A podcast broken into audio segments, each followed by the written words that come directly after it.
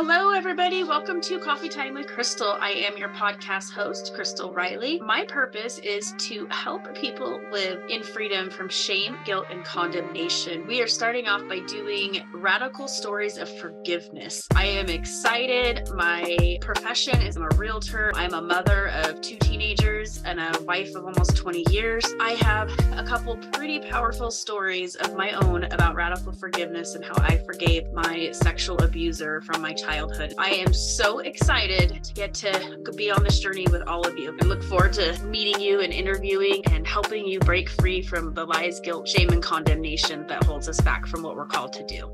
All right. Good morning, good afternoon, or good evening, wherever you are listening from. I am Crystal Reilley, your podcast host. And um, it's coffee time with Crystal. And we are here to welcome Amanda. And Amanda, where are you? Where am I getting to record you from? Where do you live?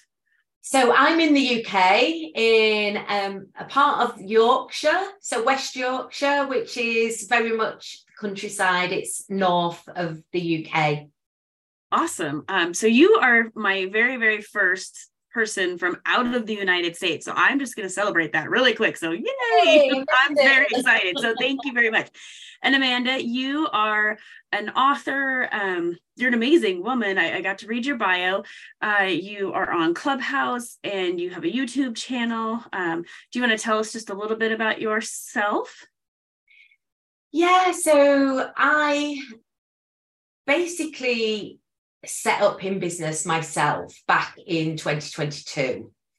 And I, the reason I set up the business is because I wrote my book and um, how I came to write my book was I'd, I'd left a narcissistic relationship in lockdown, and I I was wasn't in a really good place at all. I you know I really liked this guy.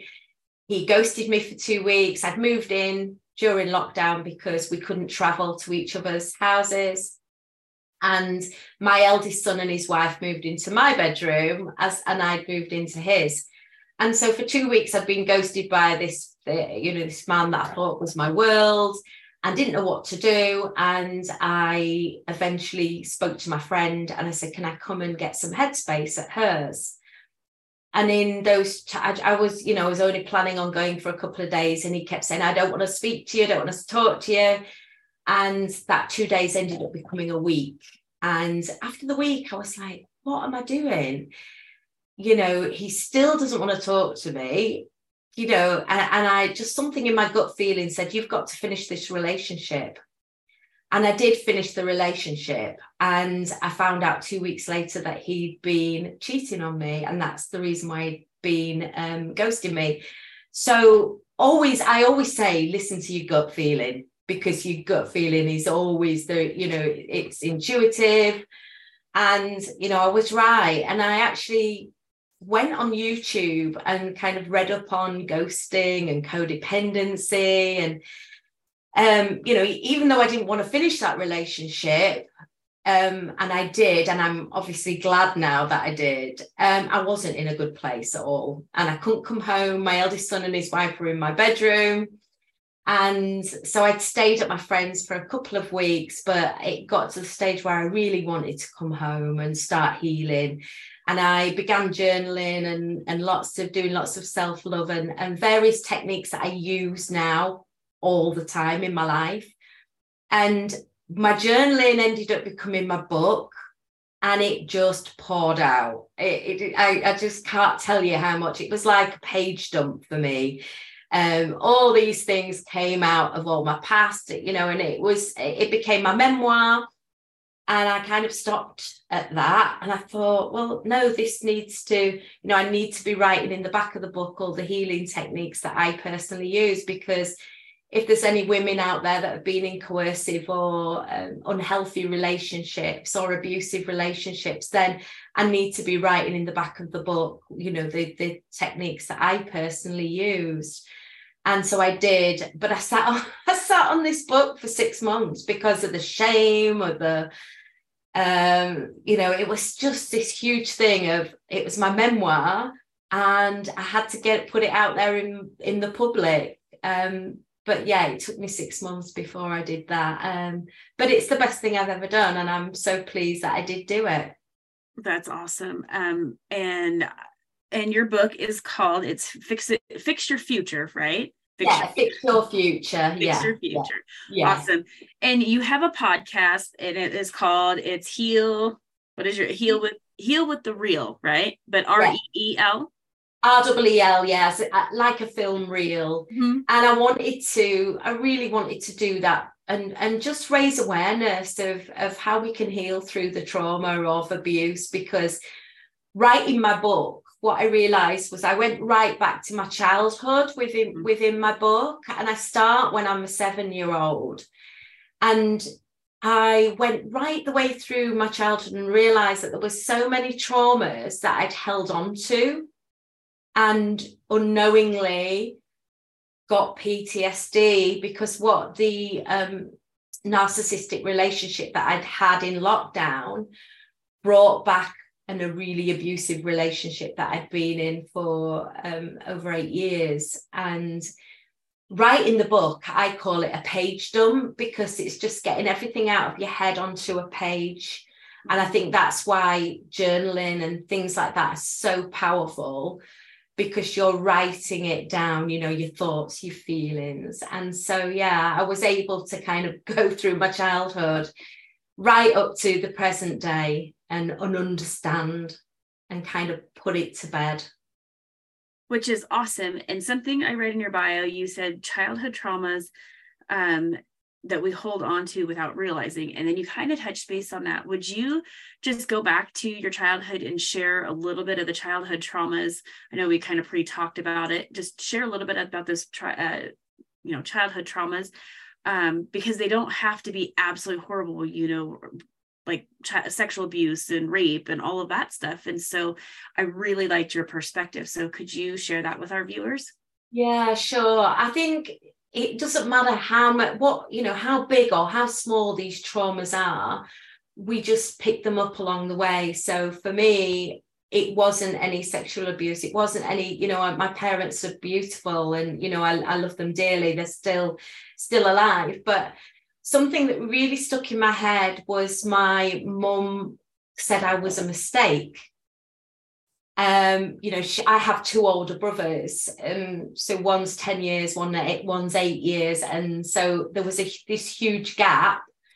Um, and then here I came, which, yeah, I, you know, I wasn't meant to be, but actually I'm glad I did come.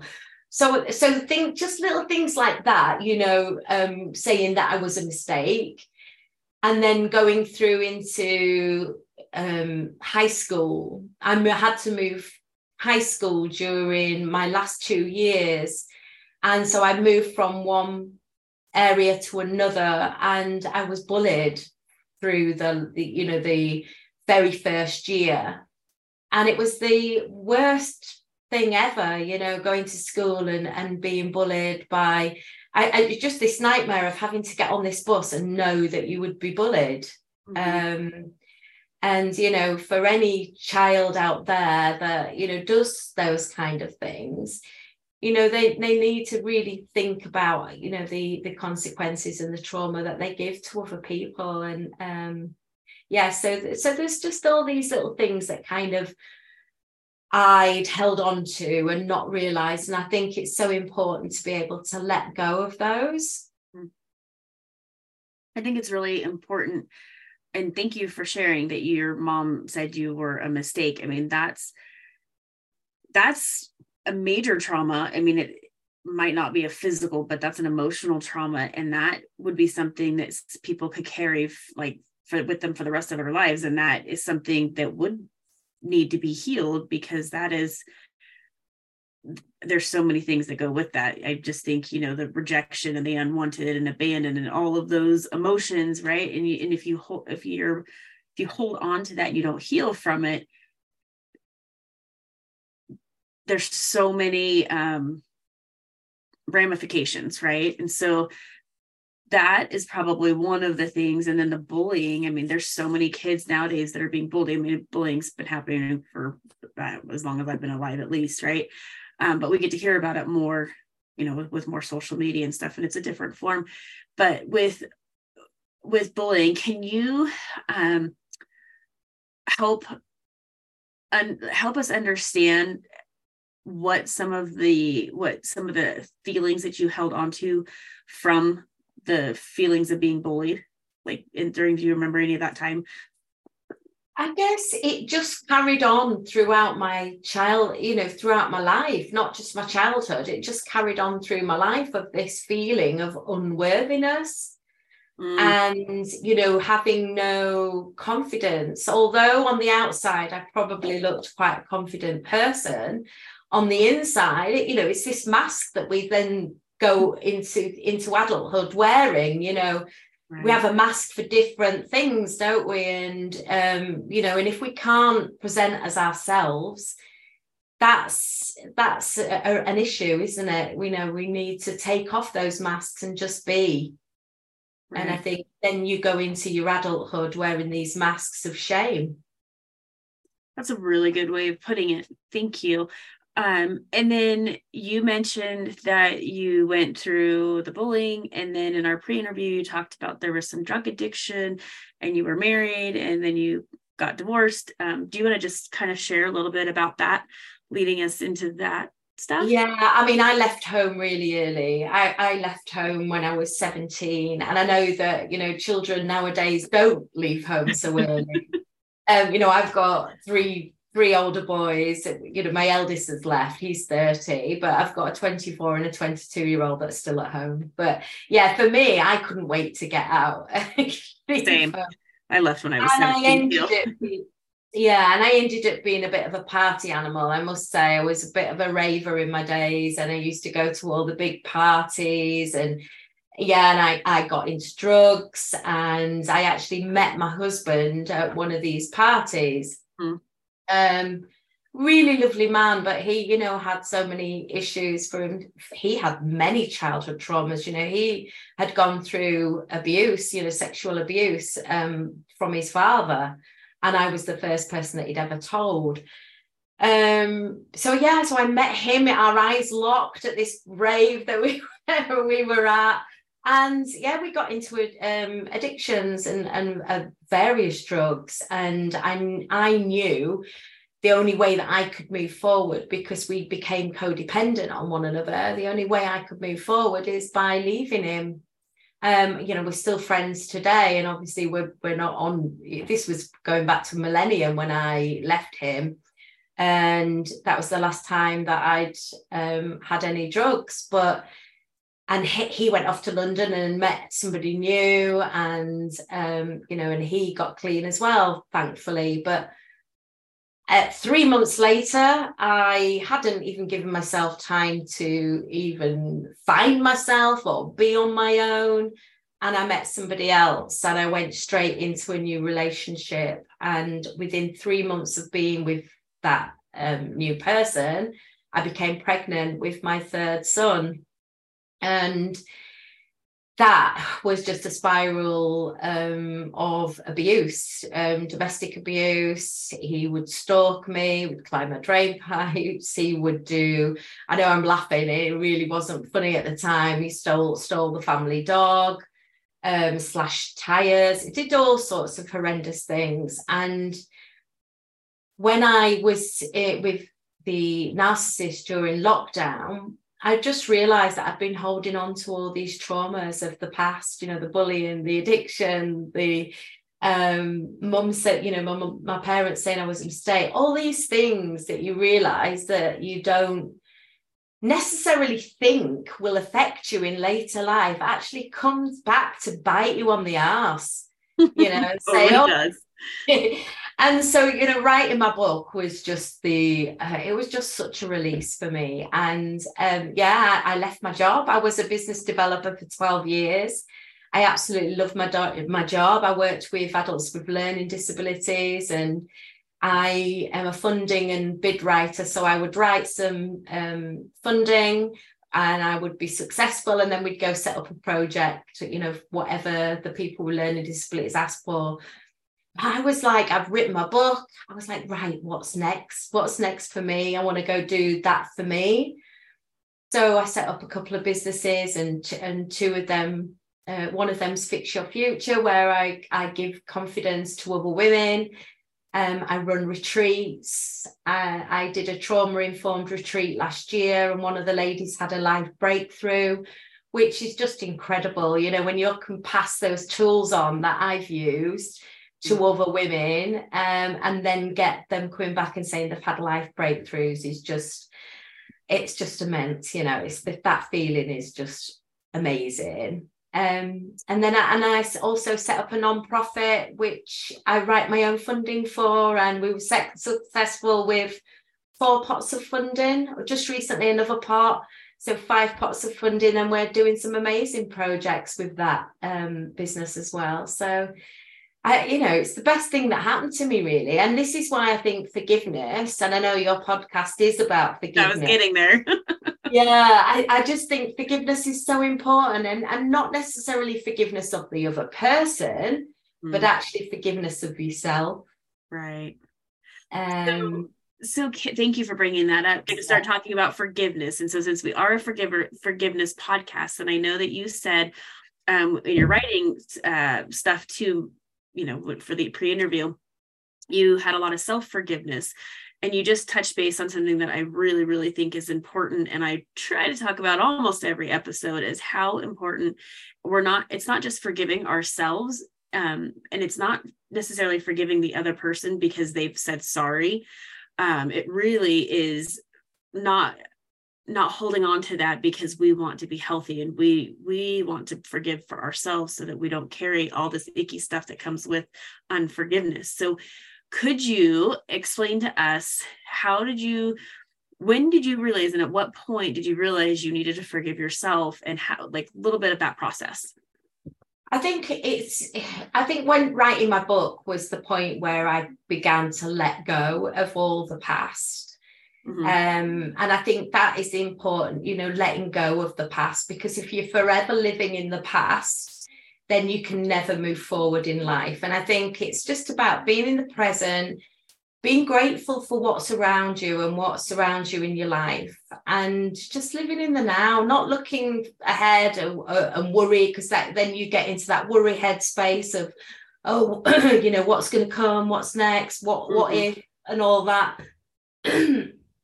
So it's just about living in the now and being in the present moment and just enjoying as you're going along, you know, um, and and enjoying the small things, you know, the small things in life that we often take for granted, you know, just walking in nature, dancing, um, music, just being in that present moment. I think that's so important and letting go of the past, letting go.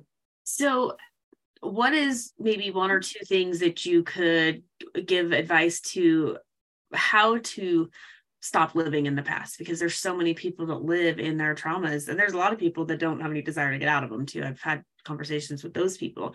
Um, and that's fine. If they're in that space it's that's the space that they need to be in. Um, so can you just give us some tact, tangible steps that we could take to not live in the past or to recognize to, yeah. to be there? My beginning of my journey was the realization that I had to start loving myself. I think that was the the starting block for me is I didn't love myself and I needed to begin that step. And so it was lots of positive affirmations, looking in the mirror, telling myself on a daily basis that I was enough. And when you don't like yourself, actually looking in the mirror and telling yourself you are enough, sometimes feels major weird, you know, and it's like it doesn't feel normal. But right. the more that you keep telling yourself that, and the more that you high five yourself in that mirror every day, you know, the more that you then start to believe that. Um, I meditate a lot. I do lots of. I did did you know beginning of my um, journey. I did lots of self love meditations, and there's meditations out there for every you know any kind of thing. So um, law of attraction, manifestation, um, money, magnets, it's meditations for everything. And I think that is really important, just having that moment of quietness because we're 80% in our heads all the time. And so just having that moment of that breath and um, you know thinking about right what is my next step what are my goals um, vision boards are something that i do and I, am doing a two workshops at, in fact at a retreat at the weekend and i have my vision board on my as my phone saver with all my goals on that you know all my future goals and they they come they come true you know as an example I at the beginning of the year I wanted a new dog. My dog had died a couple of years ago, and I really wanted a new dog. So I put a little dog on my vision board. And in June, and um, this little Yorkie Terrier came into my life, and it, he needed a home. He belonged to an elderly man who died, and I went to go see my friend. She said, "Oh, this little dog needs a home," and I was like, "Wow." An hour later, he he came home with me. It was lovely. That's that's awesome. I, I, absolutely love vision boards, and I'm fully on board with vision boards. Uh, um, you know, I years ago, well, probably like six years ago, I put on my vision board I wanted a big, giant white house, and I put this one house, but it was not really a. Uh, it, it's anyways, but I had put this big white house because that's what I wanted, and then within that year, we were able to buy a big white house, and it's really neat to see how you visualize those things and and a lot of that stuff comes true right? Um, yeah. but i wanted to touch base on how long did it take you when you started to say those really uncomfortable things and high-fiving yourself and how long? What did that process look like? It took a good few years. I think it, you have to be on your own and really like your own company before you enter. I'm not in a, another relationship. I have been dating, but I've just not met the right person for me. And I think now because I know what I'm looking for and I'm healed, um, you know, it, it's I know when the right, you know, and I'm I'm not in any rush. I'm happy being single. And I think that's the important thing, you know. Um, when you're desperate to meet somebody, you'll never meet the right person. Right um, and I think I needed that two years of my own time to really heal and understand and love myself again.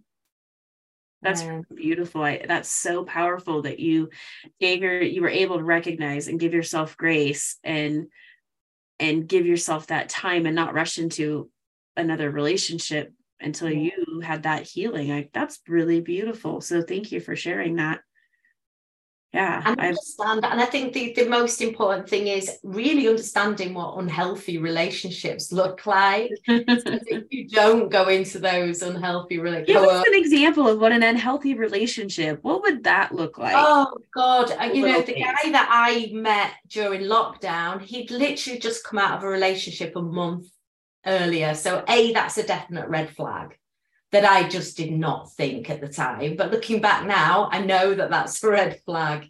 You know, love bombing in the beginning, which was definitely happened to me, loads of love bombing. And, uh, you know, he quickly said or told me he loved me. You know, I'd only been with him a year. Um, but within the first month or so, he told me he loved me. Look, so that's another red flag. You know, how can you know that you love that person properly? Mm. in such a short space of time.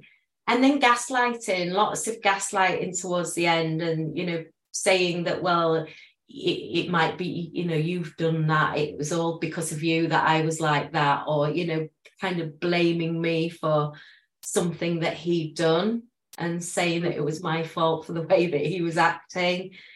Um, so things like that you know um, obviously domestic abuse you can recognize because uh, you know it's physical right? Yeah, but it's more the coercive controlling relationships that we have to be aware of. And um, you know and to to be able to spot those signs which i didn't even know what a narcissist was before um 2020 and i just had to go away and do that learning and and i think that's the important thing and love yourself and understand maybe why you're choosing the wrong people in the first place, which was definitely me. That's important. I mean, how does one recognize?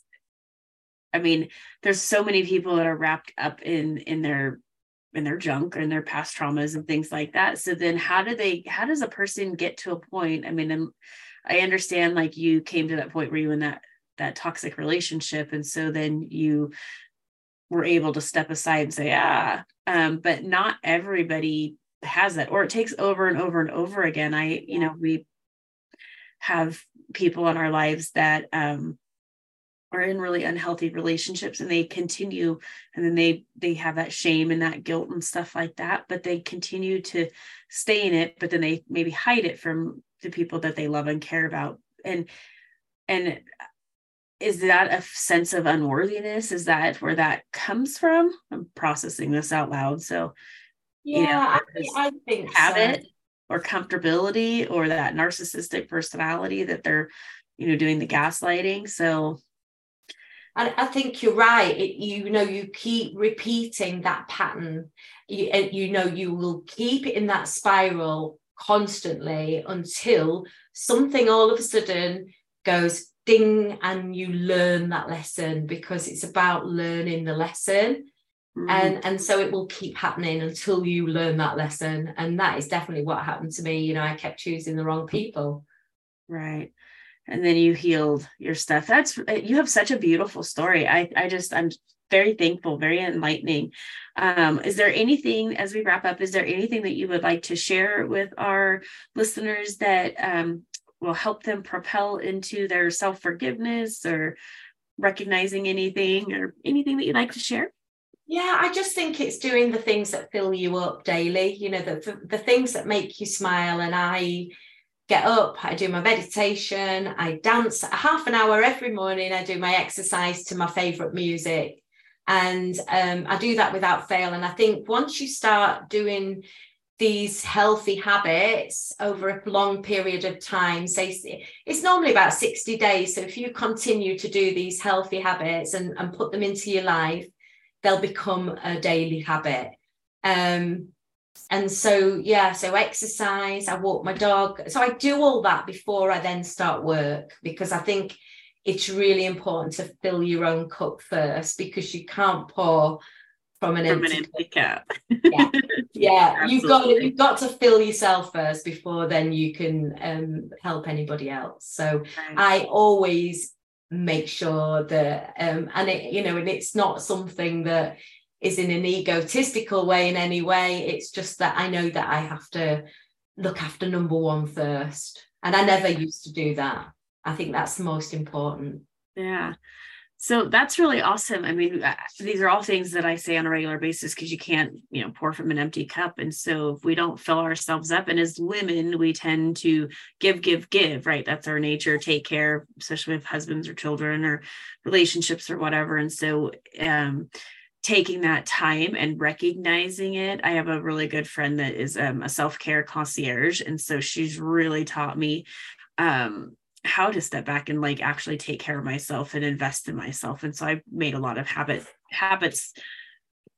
I've changed and made a lot of habits and uh, not just the self awareness, but the just I'm loving myself more. And then my boundaries are way more incredible and not everybody loves the boundaries that I've set up but that's not you know that's something that I think people need to know no is a complete sentence right yeah. full sentence we don't have to give an explanation if we don't want to do something it's yeah. simple yeah and um, I think women oh you know have 17 excuses as to why they can't do something but the reality is we make time for what's important and yeah. no is a complete sentence and so yeah there's a lot of good information with you. Thank you. And then how do we contact you if we wanted to, if, if listeners wanted so, to contact you? Yeah, I'm Amanda Haigh, which is spelled H A I G H, and I'm on LinkedIn, I'm on Facebook, um, I'm on Heal with the Reel on YouTube. So if you search, as you say, R W E L, Heal with the Reel is my podcast where I have survivors to thrivers of um, women that have been through